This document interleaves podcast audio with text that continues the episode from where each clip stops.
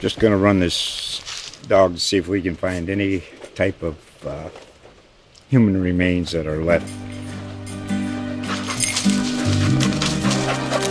Listen to Where Secrets Go to Die The Disappearance of Derek Hennigan. From the Detroit Free Press, a new podcast set in the woods of Michigan's Upper Peninsula. Available on Apple, Spotify, Freep.com, or wherever you get your podcasts.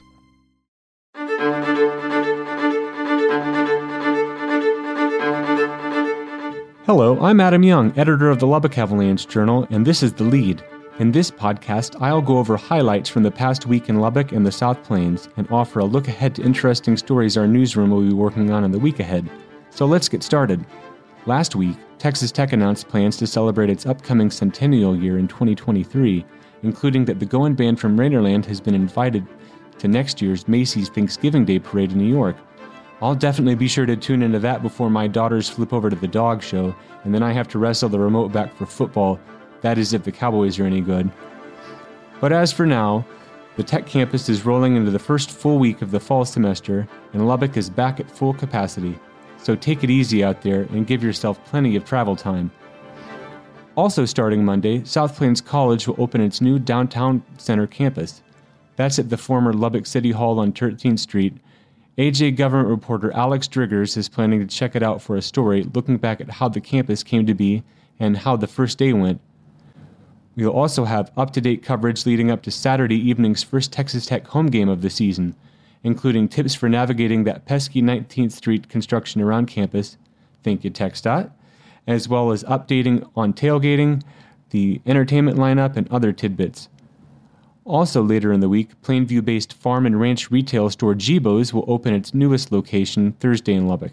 According to a report last week from the AJ's business reporter Alana Edgen, this new store will be at 16301 FM 1730 and will be Gebo's second location in Lubbock it's also their 20th location overall, and it will be their largest store yet, with over 35,000 square feet of sale space. Alana also had an update about Lubbock's Nothing Bundt Cakes franchise giving away 250 mini confetti cakes on Thursday to mark that chain's 25th anniversary. So get there early if you want that freebie. And then be sure to keep an eye out for uh, Sunday's Avalanche Journal. Among highlights, I spoke with Texas country music star Gary P. Nunn ahead of his September 8th show at the Cactus Theater. The Brownfield native and I visited last week, talking about his upcoming show in Lubbock, as well as the impact of the late J.I. Allison, the drummer for Buddy Holly and the Crickets. Gary P. shared some insights into Allison's impact in music in the U.S. and around the world. Nunn even recalled getting a chance to play with Allison as a member of the Crickets, at least a guest member, during a couple of shows in El Paso.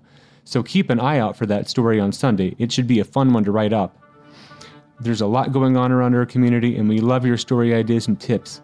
So please feel free to reach out to me at ayoung at give me a call, or hit me up on social media. Or if you see me out running the streets around town or around Lubbock, give me a call and share your idea that way. Here's hoping the week ahead brings great news and developments to Lubbock and our area.